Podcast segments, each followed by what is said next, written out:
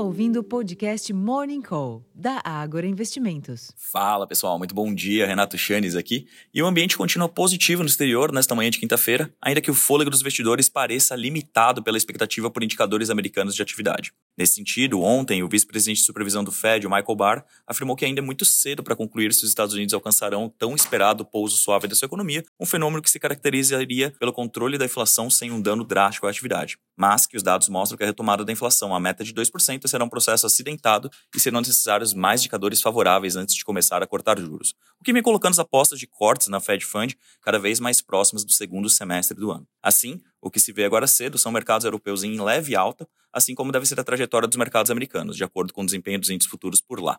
Para além das bolsas, os rendimentos dos treasuries e o dólar recuam, os contratos futuros do petróleo caem e os preços futuros de minério de ferro registraram ganhos de 0,24% em Singapura nesta madrugada, cotados equivalente a 129 dólares e 40 centes por tonelada. A tendência é que o ânimo externo ajude os ativos locais hoje. E, de fato, o EWZ, que é o maior ETF do Brasil negociado em Nova York, subia quase 1% no pré-mercado. Alguns fatores locais, como a notícia de que o governo pretende liberar em março o uso do FGTS futuro na aquisição de imóveis do Minha Casa Minha Vida, são fatores que podem contribuir para o rumo dos negócios da sessão. Em termos de agenda, aqui no Brasil, destaque apenas para a publicação do relatório Focus, adiado em função do carnaval, além do leilão do Tesouro de Títulos Públicos pré-fixados às 11 horas da manhã. Nos Estados Unidos, as leituras de janeiro da produção industrial às 11h15, das vendas do varejo, dos pedidos de auxílio-desemprego, do índice de atividade do Empire State, os 3 às 10h30 da manhã, são os destaques do dia. São esperados também discursos do diretor do Fed, Christopher Waller, às 3 horas da tarde, e do presidente do Fed de Atlanta, Rafael Bostic, às 9 horas da noite.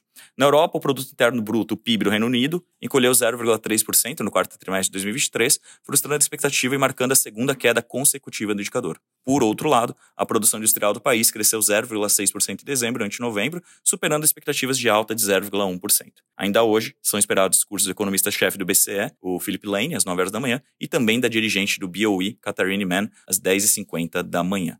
Pessoal, como vocês podem ver, realmente é uma sessão aqui sem grandes direcionadores, mas os investidores aguardam os dados americanos para reforçar ou não as suas apostas de quando os juros começam a cair por lá e se de fato teremos um pouso suave da economia. Então, mais detalhes vocês acompanharão ao longo de toda a nossa programação, nas nossas lives, nos nossos relatórios e também nos nossos podcasts. Eu vou ficando por aqui, desejando a todos um excelente dia, uma ótima sessão e até a próxima. Tchau, tchau.